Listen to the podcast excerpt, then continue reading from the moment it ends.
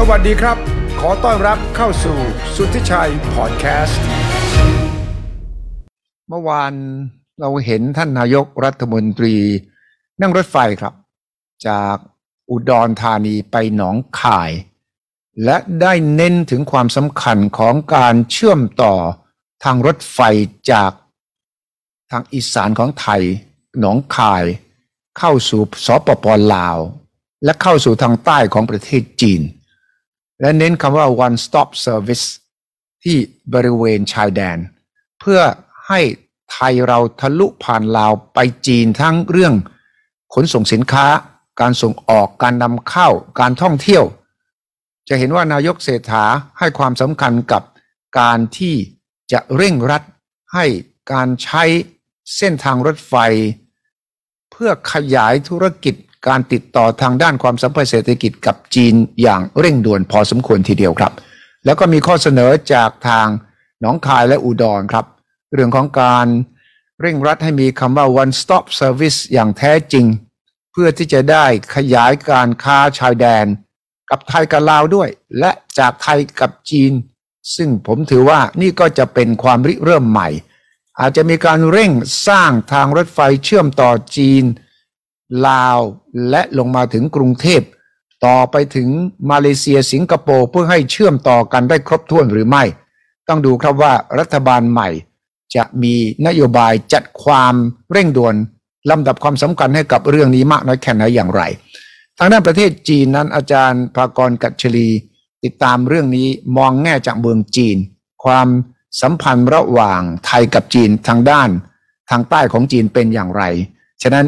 มองแง่จากไทยเรา และมองแง่จากจีนครับ วันนี้สวัสดีครับอาจารย์ภากรครับ สวัสดีครับ สวัสดีครับ ครับ สวัสดีครับ ครับสวัสดีครับผมครับ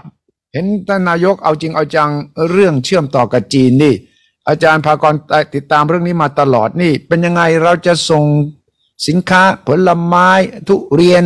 รวมไปถึงนักท่องเที่ยวเนี่ยทำไมเรารัฐบาลชุดก่อนพยายามจะทำแต่ก็ไม่ทันการอืมคิดว่า ตอนเนี้ยจากนี้ไปจะเกิดอะไรขึ้นกับ มองจากแง่ของจีนเนี่ย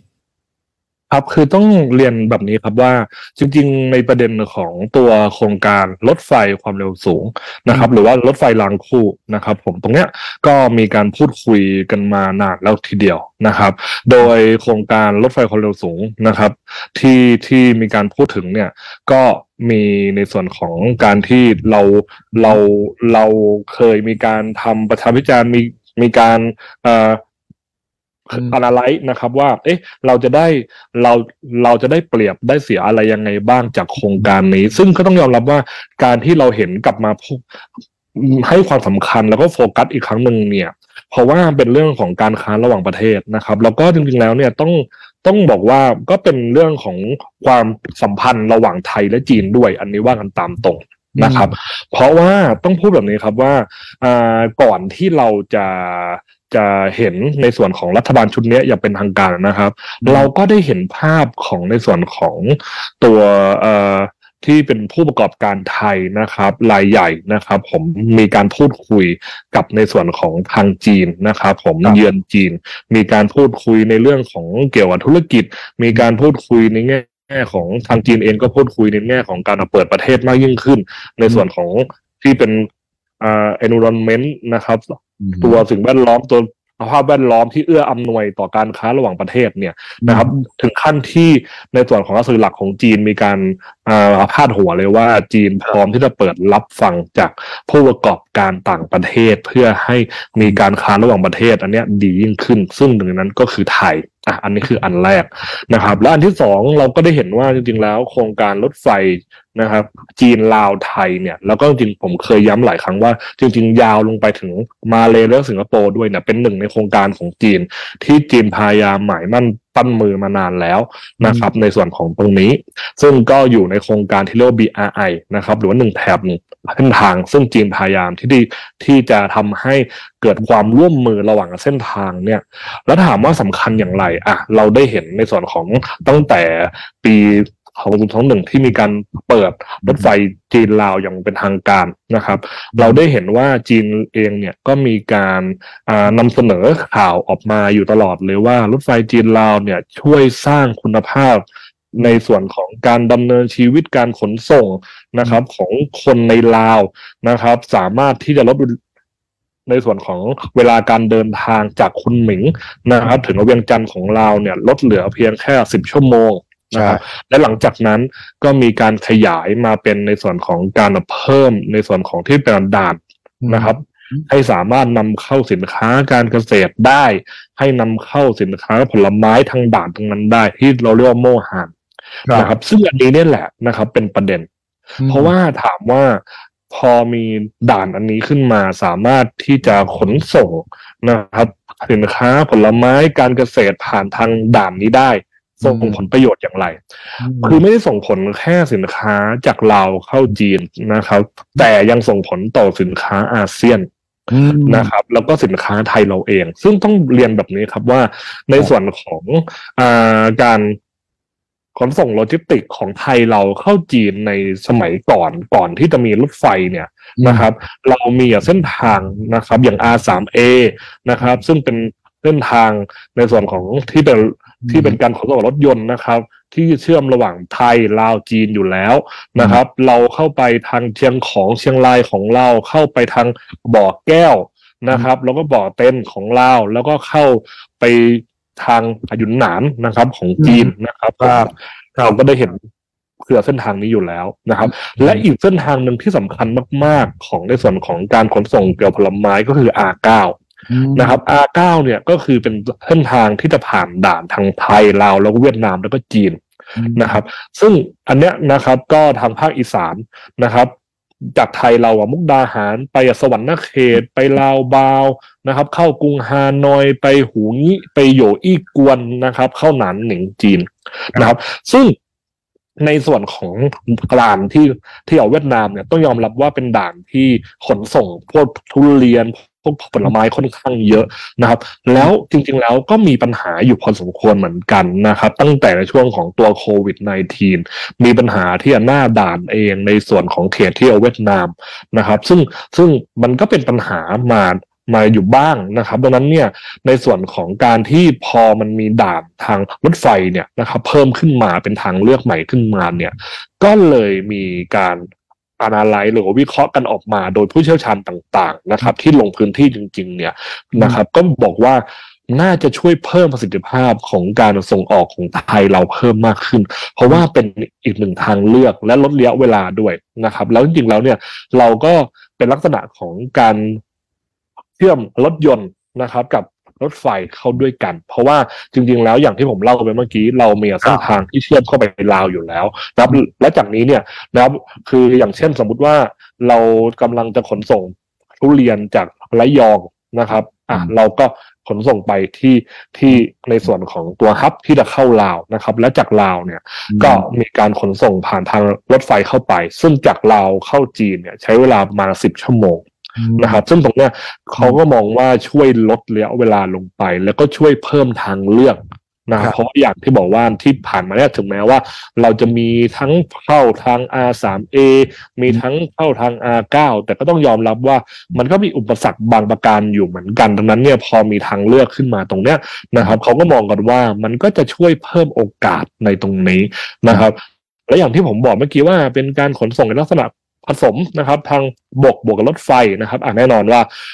เราก็ได้เห็นว่าอะมันก็ยังคงมีในส่วนของเหมือนว่าเราก็ต้องมีการทางรถเนี่ยยังเข้าไปทางลาวอยู่ดี แต่ถ้าในตอนเนี้ย สมมุติถ้าเรามีในส่วนของคำคำคำว่า one stop service เนาะอย่างเช่นถ้าถ้าเรามีรถไฟรางคู่นะครับ ที่เชื่อมเข้าไปเลยนะครับ คือมันก็จะช่วยเพิ่มความสมูทนะครับเผื่อทั้งระบบ นะครับ ตรงเนี้ยผมมองว่ามันก็จะเป็นโอกาสที่ดีเหมือนกันนะครับ อย่างที่ได้บอกไปมันก็เป็นการเพิ่มทางเลือกนะครับ อย่างอย่างก็อย่างที่ผมเล่าเมื่อกี้นะครับ จากถ้าสมมติเราส่งจากจันทบุรีจากระยองเราก็นะครับ เราก็ปกติแล้วเนี่ยเราก็ต้องส่งเข้าไปอย่างอย่างใช้เส้นทางพวกรถยนต์ใช่ไหมพวก R9 แต่ตอนนี้ก็เปลี่ยนไปยังสถานีรถไฟเวียงจันทร์ใต้ประเทศลาวนะครับ แล้วก็ โดยใช้เวลาประมาณหนึ่งวัน แล้วจากนั้นเนี่ยนะครับ ก็เข้าไป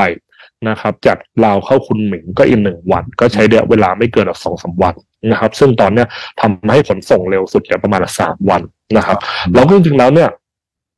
มันก็ถามว่าเนี่ยคือคือผลบวกเนาะว่าเราช่วยเพิ่มโอกาสถูกไหมครับ เพิ่มโอกาสให้เกษตรกร ให้สามารถทำการค้านะครับ ได้ดียิ่งขึ้น แต่ถามว่าแล้วผลกระทบเชิงลบเรามีไหม มีไหมอันนี้ก็ว่ากันตามตรงว่ามันก็มีความกังวลมาตั้งแต่แรกที่จีนมีการเปิดใช้รถไฟลาวจีนนะครับ คืออะไรครับ ก็มีความกังวลในส่วนของสินค้าเกษตรของจีนเอง ก็จะทะลักเข้ามาทางฝั่งไทย อืม อืมซึ่งใช่อันเนี้ยก็ก็เป็นความกังวลก็ก็เป็นความกังวล ซึ่งถามว่าแล้วอืมรถไฟผิดหรือไม่ อันนี้ต้องแยกประเด็นก่อนนะ ต้องแยกประเด็นก่อนนะครับว่าแล้วรถไฟผิดหรือไม่จริงๆโครงการอันเนี้ยคือจีนพยายามทำอยู่แล้วถูกไหมมีการเปิดรถไฟจีนลาวมานะครับ แต่ถามว่าสิ่งที่เราจะต้องมีการควบคุมใช่ก็คือในเรื่องของกฎระเบียบต่างๆอืมคือต้องบอกตามตรงว่าอย่างของไทยเราเองเนี่ยพวกสินค้าการเกษตรต่างๆ โดยส่วนใหญ่ควบคุมโดยใคร ควบคุมโดยพ่อค้าคนกลาง อืมอันนี้ว่ากันตามตรงนะครับผมมันเราก็เลยทำให้เห็นในส่วนของการที่ทางมีมีข่าวว่า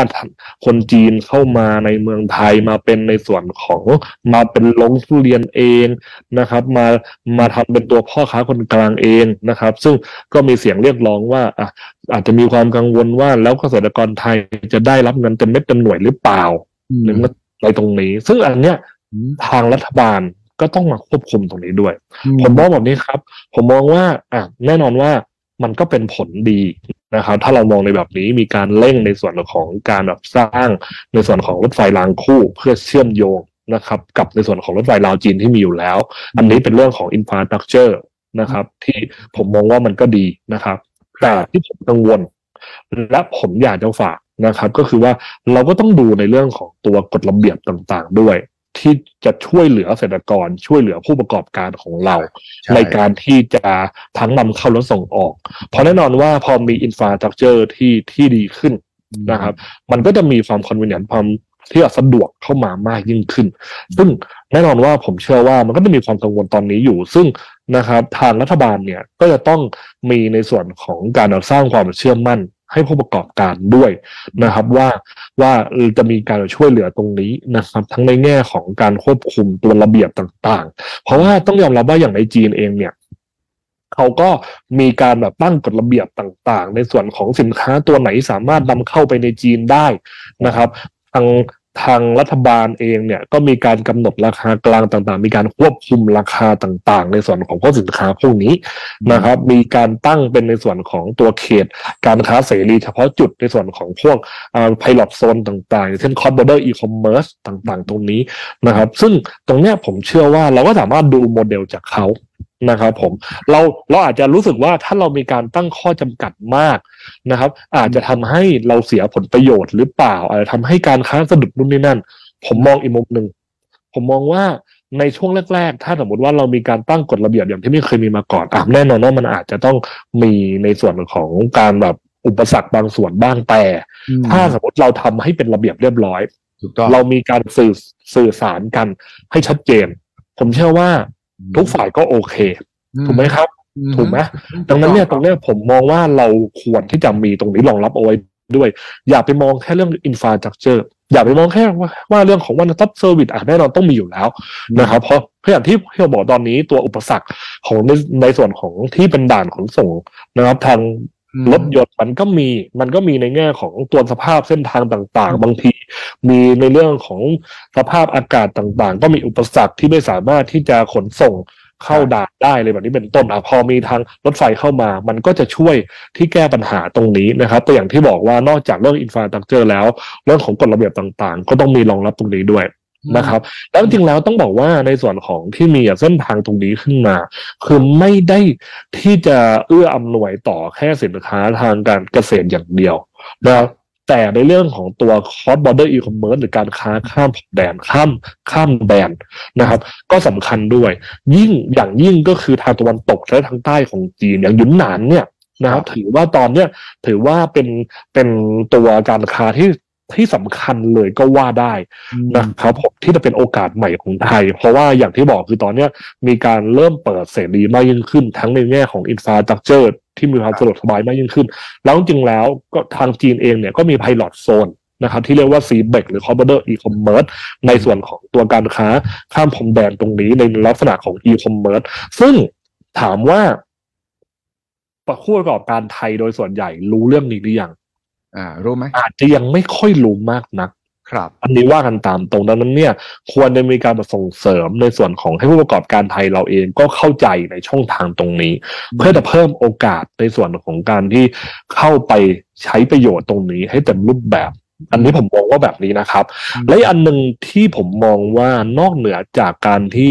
เราจะตั้งเป้าในเรื่องของการสร้างอินฟราสตรักเจอร์ตรงนี้ ผมมองว่าองค์ความรู้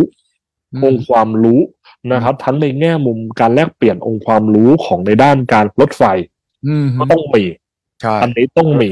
อืมนะครับ เพราะเพราะว่าอีกสิ่งหนึ่งที่เป็นความกังวลอืมอันนี้ผมพูดแทนทุกคนเลยนะ เพราะว่าเวลาผมนำเสนอเรื่องราวเกี่ยวกับรถไฟจีนลาว แล้วก็ในส่วนของโครงการสร้างนะครับ ในเมืองไทยเนี่ยก็จะมีคอมเมนต์หลายคอมเมนต์มาคอมเมนต์บอกผมเหมือนกันว่าครับกลัวแล้วเกิดอาจารย์ กลัวในแง่ของการขาดดุลในเรื่องของตัวองค์ความรู้ในเรื่องของแง่ของการลงทุนอืมในในในระยะยาว อันนี้ว่ากันตามตรงนะครับ ซึ่งซึ่ง ถ้าเราดูในหน้าข่าวในตอนเนี้ยจะมีประเด็นของที่ลาวใช่ไหมครับ ที่ที่มีว่าลาวสอล้มละลาย มีประเด็นในเรื่องของตัวตอนนี้ที่ลาวมีปัญหาเรื่องของเกี่ยวกับเศรษฐกิจต่างๆ มีปัญหาในเรื่องของตัวที่เป็นทุนต่างชาติทะลักเข้าไปในแบบนี้เป็นต้น ซึ่งในเมืองไทยเราเองนะครับ ผมก็มีความกังวลตรงนี้นะครับ ซึ่งตรงนี้ผมมองว่ามันแบ่งเป็นสองข้อข้อแรกเราก็ต้องมีในส่วนของตัว ที่เป็นมาตรการในส่วนของการส่งเสริมการแลกเปลี่ยนองค์ความรู้ เพื่อให้เราสามารถที่จะมีองค์ความรู้จัดการตรงนี้ได้ในระยะยาวใช่คือลดความที่ด้วยเสี่ยงใช่นะครับ ในการที่จะพึ่งพาในระยะคือคือผมไม่ได้บอกว่า การที่เราร่วมทุนกับจีน หรือจีนมาลงทุนเนี่ยไม่คือเป็นสิ่งที่จะสร้างผลลบกับเรานะ ผมไม่ได้พูดแบบนั้นนะนะครับ ผมคือไม่ว่าเราจะลงทุนกับประเทศไหนก็ตามแต่ครับหรือจีนเองลงทุนกับประเทศไหนก็ก็ตามแต่ทุกประเทศอะครับผมก็ต้องมองในแง่ของว่ามีความเสี่ยงระยะยาวไหม ดังนั้นเราก็ต้องเรียนรู้ด้วยถูกไหมครับ ไม่ใช่แค่ว่าคือให้เขามาลงทุนอย่างเดียว และเราไม่รู้ององค์ความรู้อะไรเกี่ยวกับตรงนั้น ตรงเนี้ยก็เป็นสิ่งที่หลายฝ่ายมีความกังวลอืม ซึ่งเราก็จะต้องมีในส่วนของมาตรการรองรับด้วยแต่ว่าต้องยอมรับว่าตอนนี้ก็เริ่มมีแล้ว อย่างตอนเนี้ยก็เริ่มมีในส่วนของการหมดแลกเปลี่ยนที่เป็นบุคลากรนะครับ ซึ่งตรงเนี้ยก็เป็นนโยบายจากทางจีนเหมือนกัน อย่างจีนเองเนี่ยเขาก็มีนโยบายในส่วนของการส่งเสริมการแลกเปลี่ยนความรู้ระหว่างบุคลากรของทาง จีนแล้วก็ลาวในแง่ของรถไฟความเร็วสูง ในแง่ของรถไฟตรงนี้นะครับผมแล้วอย่างของไทยเราเองเนี่ยตอนนี้ก็เริ่มมีเหมือนกันนะครับอย่างของไทยเราตอนนี้ก็เริ่มมีการแลกเปลี่ยนบุคลากรให้เข้าไปเรียนในระดับทั้งอาชีวะ ทั้งระดับปริญญาตรีที่อยู่ที่ที่เมืองจีนที่หยุนหนานมากยิ่งขึ้นใช่ นะครับผมที่เกี่ยวข้องกับรถไฟโลจิสติกส์ต่างๆ ซึ่งตรงเนี้ยผมก็ขอว่าฝากถึงทางรัฐบาลนี้นะครับ ว่าให้มีการส่งเสริมต่อไปในตรงนี้นะครับผมคืออย่าไปส่งเสริมแค่ในเรื่องของการลงทุนหรือ infrastructure อย่างเดียว แต่ต้องส่งเสริมให้ครบรอบด้านในตรงนี้ด้วย และอีกอันหนึ่งก็คือการสร้างความเชื่อมั่นและความเข้าใจครับกับตัวประชาชนคนไทยเราเองอืมอืมอืมอืมว่า การที่เราสร้างตรงเนี้ยนะครับผมมันมีผลประโยชน์อย่างไร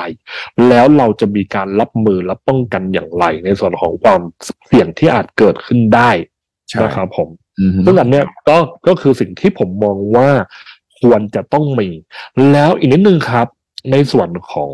ผมเชื่อว่าหลายคนมาฟังตรงเนี้ยจะก็จะรู้สึกว่าแล้วเราควรส่งเสริมผลิตภัณฑ์อะไรเป็นพิเศษหรือเปล่าเออถูกปะ เราควรส่งเสริมผลิตภัณฑ์อะไรเป็นพิเศษหรือเปล่านะ เพราะว่าอะในเมื่อผมบอกว่าเส้นทางนี้มันช่วยในเรื่องของการนำเข้าส่งออกอะเราพูดไปแล้วว่ามันอาจจะมีการทะลักของสินค้าจีน ซึ่งแต่เราก็ต้องมีการป้องกัน แล้วสินค้าไทยเราล่ะนอกจากการเกษตรแล้วเนี่ย เราน่าจะมีอะไรที่สามารถจะส่งเสริมได้อีกบ้าง ผมมองแบบนี้นะครับคุณอาครับผมมองว่าให้แบ่งเป็นสองส่วนอืม ให้แบ่งเป็นกลุ่มผลไม้หรือว่ากลุ่มสินค้านะครับผมที่เรียกว่าแชมป์ก็คือเป็นเป็นกลุ่มสินค้าที่ส่วนแบ่งของตลาดสินค้าไทยสูงอยู่แล้วใช่แล้วตรงเนี้ยก็กระตุ้นมากขึ้นอีก อย่างเช่นไม่ว่าแต่ผลไม้หรือพวกอืมในส่วนของอ่าอาหาร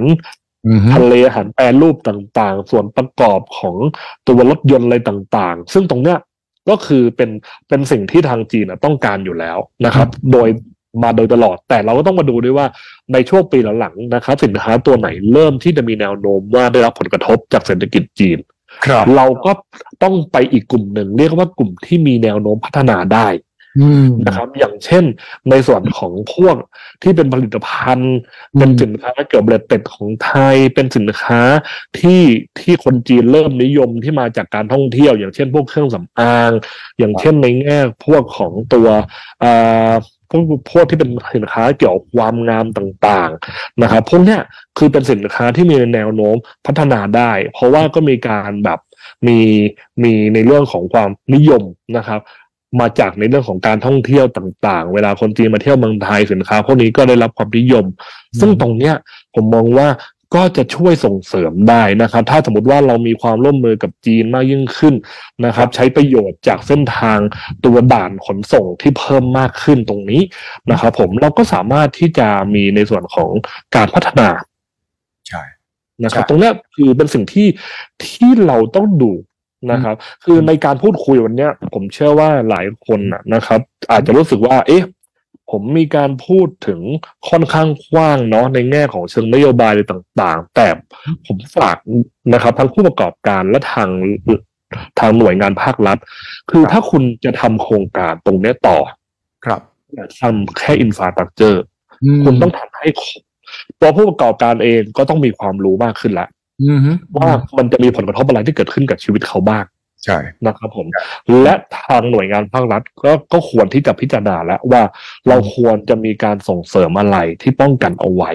ในตรงนี้ แต่ในมุมของผมแล้ว มันมีทั้งผลกระทบทางบวกและเชิงลบอย่างที่ได้เล่าไปในเมื่อกี้ครับอืมพอเราเปิดเส้นทางไหลลื่นเนี่ยมันก็ไหลสองทางนะ มันไม่ใช่ไหลทางเดียวถูกต้องนะใช่ไห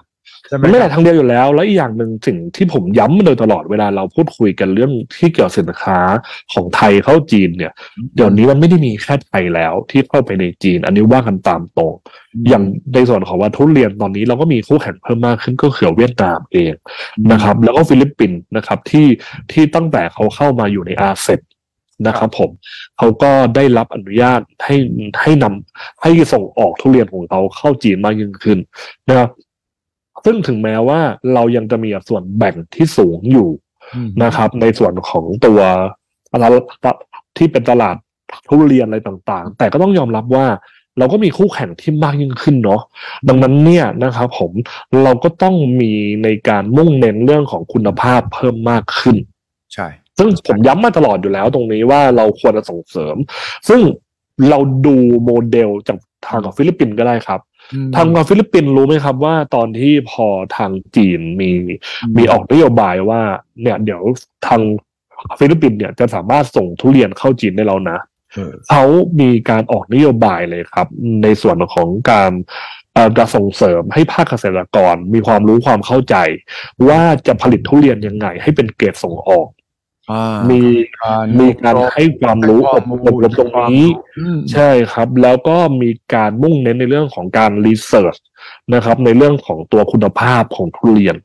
ตรงนี้เข้ามานะครับ แล้วก็แล้วแล้วก็การตั้งเป้าของเขาในในในตอนนั้นเนี่ยนะครับเมื่อปีที่แล้วเนี่ยทางฟิลิปปินส์ก็มีการชูนโยบายว่าเขายังไม่ได้มุ่งเน้นว่าจะต้องเข้าไปเยอะๆนะครับ แต่มุ่งเน้นในปริมาณที่ยังควบคุมได้ใช่ เพื่อควบคุมในเรื่องของคุณภาพครับซึ่งหัดต้องหันมามองทางเราว่าเรามีการส่งเสริมแบบนี้หรือไม่ แล้วปัญหาที่ผู้ประกอบการไทย ตัวเกษตรกรไทยที่กังวลอย่างเช่น มีลงจีนเข้ามาโดยตรงตรงนี้ เรามีการควบคุมหรือไม่ ผมไม่ได้บอกว่าจีนผิด นะนะครับ แต่มันก็มีบางอันที่อาจจะเข้ามาไม่ถูกกฎหมายหรือเปล่า อย่างเช่น กลุ่มทุนสีเทาอะไรต่าง ๆ ที่เราก็เคยคุยกันไปครับซึ่งตรงเนี้ยก็ก็เป็นความกังวลของผู้ประกอบการ แล้วถ้าผู้ประกอบการหรือเกษตรกรมีความกังวลอืมฮึคิดว่าผลผลิตจะออกมาโอเคไหมอืมฮึใช่ถูกไหมครับ ตรงนี้แหละคือสิ่งที่เราจะต้องมีการ คือแบบพิจารณานะอืมแล้วหลายคนบอกว่าอ้าวแล้วทำไมเราไม่ลงไปดูในภาพใหญ่คืออินฟราสตรักเจอร์เลยล่ะ ผมต้องบอกนี้ว่าในการที่เราลงมาดูเรื่องของระดับ P หรือว่า people คือสิ่งที่จะทำให้ยั่งยืนที่สุดอย่างตอนนี้ทำไมจีนนะครับ เวลาเขาพูดถึงเรื่องความสัมพันธ์ระหว่างประเทศการพัฒนาในเรื่องของการค้าเขาเริ่มหันมาพูดเรื่องของ P2P มากขึ้นนะครับใช่เพราะว่า การแลกเปลี่ยนของประชาชน การสร้างความเชื่อมั่นในระดับประชาชน องค์ความรู้ระดับประชาชนเนี่ยจะทำให้ยั่งยืนมากยิ่งขึ้น อืมครับ ฉะนั้นประชาชนเนี่ยท้ายที่สุดจะเป็นปัจจัยที่สำคัญที่สุด ไม่ว่านโยบายข้างบน จะเป็นอย่างไรก็ตาม แต่ถ้าประชาชนรู้สึกไม่ได้ประโยชน์ หรือเสียประโยชน์ นี่จะทำให้นโยบายมันเดินไปไม่ได้เลยนะครับ อาจารย์ มันจะมีปัญหาเรื่องการต่อต้านนะครับเอออย่างที่เราอย่างอย่างอย่างที่เราเคยได้ยินมาตลอดถูกไหมนะครับ ซึ่งอันเนี้ยลองคิดภาพตามผมนะอืมถ้าสมมติว่าเกิดภาพการต่อต้านประชาชนไม่เข้าใจอืมว่าเราใช้ประโยชน์เส้นทางนี้ได้อย่างไรอืมฮึมันจะมีอะไรมาแทนที่ครับใช่มันจะมีคนกลุ่มหนึ่ง อาจจะเป็นกลุ่มที่ไม่ใหญ่ที่เข้าใจและเห็นประโยชน์ของทั้งทองนี้อืมฮึเข้ามารวบยอดเออเข้ามากินรวบอืมแล้วถามว่าอื มฮึมันจะกลายเป็นประโยชน์จริง ๆ ที่เราต้องการหรือเปล่าล่ะนั่นสิไม่ใช่นะนั่นสิอืมฮึอืมฮึอืมฮึอันนี้น่าสนใจนะอาจารย์นะครับครับอันนี้ข้อคือคือสิ่งที่ผมกังวลไงอืมแล้วผมเลยพยายามที่จะชูตรงนี้นะครับ ว่านอกจากเรื่องของการดูเรื่องอินฟราสตรักเจอร์ในเรื่องของการการลงพื้นที่ในแต่ละพื้นที่ที่เราจะสร้างทางรถไฟเนี่ยใช่ เราต้องมีการพูดคุย มีการสร้างความเชื่อมั่น ให้กับคนในพื้นที่ ว่าพอมีรถไฟรางคู่ตรงนี้แล้ว รอบๆพื้นที่จะได้ประโยชน์อะไรบ้างอืมฮึใช่แล้วผลกระทบที่อาจจะมีเราจะมีวิธีการช่วยเหลืออย่างไรอืมฮึในตรงเนี้ยเพราะว่าของจีนเอง อันนี้มองภาพนโยบายของจีนนะ จีนเองตอนนี้เขามีการเปิดกว้างมากขึ้นถูกไหมครับ ในแง่ของ FDI ที่เข้าจีนนะครับนอกนอกจากที่จีนจะมีนโยบายก้าวออกไปที่ไปลงทุนต่างประเทศ แต่ตอนนี้จีนก็พยายามที่จะเปิดหรือว่า Open Up ในส่วนของเงินทุนจากต่างประเทศไหลเข้าจีนด้วยเหมือนกันอืมฮึซึ่งในการที่เขาเปิดตรงนี้ เขาก็มีการวางตัวกฎหมาย ในการแก้กฎหมายต่างๆ เพื่อครับที่จะสร้างความมั่นใจของผู้ประกอบการ ต่างประเทศด้วยเหมือนกันถูกไหมแล้วก็มีการที่รักษาผลประโยชน์ของเขามีกฎหมายเฉพาะสำหรับการลงทุนนะครับต่างประเทศ อย่างเช่นที่เราได้เห็นว่าเขามีในส่วนของการนะครับถูกตั้งข้อกังขาจากต่างประเทศ ในแง่ของเรื่องที่เกี่ยวกับทรัพย์สินทางปัญญาต่างๆ เขาก็มีการแก้บทกฎหมายอะไรพวกนี้นะครับ แล้วก็มีการกำหนดหน่วยงานต่างๆ เพื่อมารองรับตรงนี้นะครับ แล้วก็ควบคุมผลประโยชน์ของทางเขาด้วย ซึ่งตรงเนี้ยมันก็เป็นเรื่องของของสิ่งที่เรารับมือได้อยู่แล้วครับ เพราะว่ามันก็คือเรื่องของการที่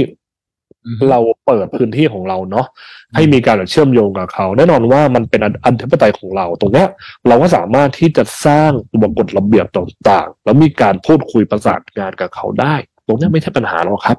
ครับครับ การประชุมสุดยอดของ BRI ของจีนปีนี้ก็ยังยิ่งใหญ่อยู่นะ เชิญมาจากทั่วโลกใช่ไหมประชุมคือสุดยดคือต้องบอกว่าครบ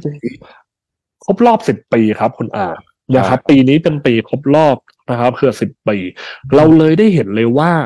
ในหน้าข่าวต่างๆ ของจีนในช่วงเนี้ยจะมีข่าวเกี่ยวกับ BRI ทำสกู๊ป BRI ขึ้นมาโดยสื่อหลักของจีนเยอะมาก นะครับ อย่างเช่นล่าสุดเนี่ยนะครับ ก็รถไฟความเร็วสูงนะครับ ที่อินโดนีเซียที่จีนไปลงทุนนะครับ จาการ์ตาบันดุงนะครับ ผมซึ่งจีนก็มีการตีสกู๊ปขึ้นมานะครับ เผยแพร่สกู๊ปว่า การที่จีนไปลงทุนแล้วเนี่ยนะครับ สร้างผลดีให้กับอินโดนีเซียอย่างไร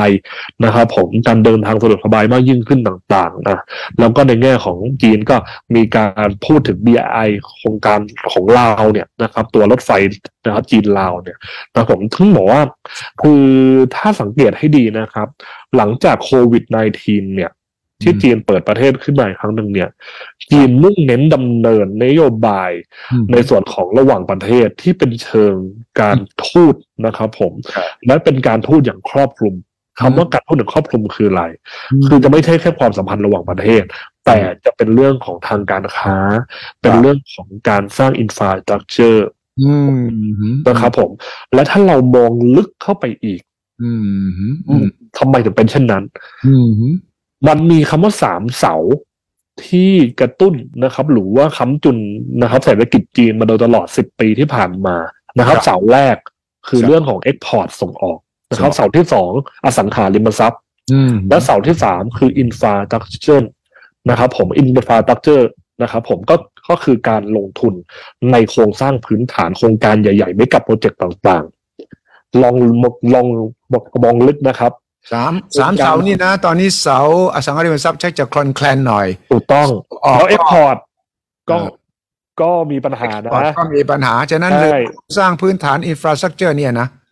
อินฟาต r ั c เจอร์ถามว่ามีปัญหาไหม ก็เชื่อมโยงกับตัว real estate เชื่อมโยงกับอ่าอสังหาริมทรัพย์เหมือนกันนะ ดังนั้นเนี่ยทำไมเราได้เห็นว่าตอนนี้จีนพยายามที่จะ open มากยิ่งขึ้น ทั้งในส่วนของการเปิดให้ภาคเอกชนอืม investment มากขึ้นอ่า เงินทุนจากต่างประเทศเข้ามากขึ้น และในขณะเดียวกัน จีนก็ไปลงทุน ไปพยายามเชื่อมโยงกับประเทศต่างๆ นอกจีนเพิ่มมากขึ้น เช่น BRI เพราะอะไรครับ เพราะมันจะช่วยเสริมเสาเหล่านี้ให้ฟื้นฟูได้ไงครับ อ่าถูกต้องว่าเห็นภาพไหมครับเห็นอันภาเนี้พยทำไมผมผมเชื่อว่าหลายคนก็มีคำถามแบบนี้อยู่ในใจ ว่าทำไมจีนตอนนี้พอหลังจากเปิดประเทศปุ๊บชูอืม BRI คือแบบมากขึ้นเลยอะแน่นอนว่าก็เป็นปีครบรอบแบบสิบ10ปี ซึ่งจีนเขาชอบอยู่แล้ว ในส่วนของการที่ชูประเด็นการครบรอบนู่นนี่นั่นนะครับ ยิ่งใหญ่อ่าการจัดอีเวนต์เขาจะเป็นเรื่องสำคัญ อืมอืมอืมอืมอืมแต่ถ้าลงลึกลงไปอืมันคือการฟื้นฟูเรื่องของเศรษฐกิจจีน แล้วก็ในเรื่องของที่ความสัมพันธ์ระหว่างประเทศ อันนี้บอกตามตรงเลยครับ แล้วแล้วก็เป็นเรื่องของการแบบฟื้นฟู supply chain ระดับโลกให้ฟื้นฟูอีกครั้งหนึ่งนะครับ เพราะว่าห่วงโซ่อุปทานในช่วงของโควิด เนี่ยครับก็กระทบหนักมากๆดังนั้นเนี่ยเราเลยได้เห็นจีนโอเพนอัพนะครับ ทั้งในส่วนของอินบาวและเอาบาวเพื่อที่จะส่งเสริมตัวห่วงโซ่อุปทานตรงนี้แล้วก็เพื่ออำนวยต่อในแง่ของตัวการนำเข้าส่งออกของจีน แล้วก็ในเรื่องของการดำเนินเกี่ยวกับเศรษฐกิจของจีน อย่างที่ผมได้วิเคราะห์ไปตรงนั้น นะครับ เราเราเราเลยได้เห็นว่าจีนก็พยายามที่จะ